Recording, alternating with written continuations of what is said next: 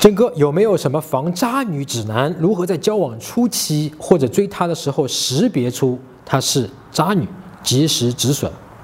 有啊，那个先概括一下，就是你得把聚光灯打在女生身上，而不是完全只顾自己，说我自己这句话说的漂不漂亮，我自己有没有魅力，我自己做的好不好，女生是不是喜欢？你得把聚光灯打在女生身上，去看她。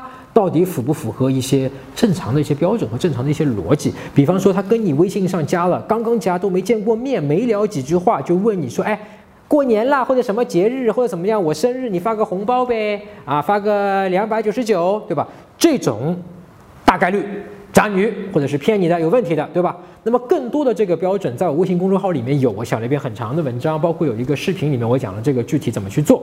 你可以在微信公众号里面搜索“陈真”。这两个字加我的微信，然后呢回复“渣女”，我发给你。搜索微信公众号“陈真”，如果你有追女生的问题，也可以在微信里发给我啊，我来帮你看一看，来帮你追到她。那你每周呢都会得到最新的追女生的技巧和方法。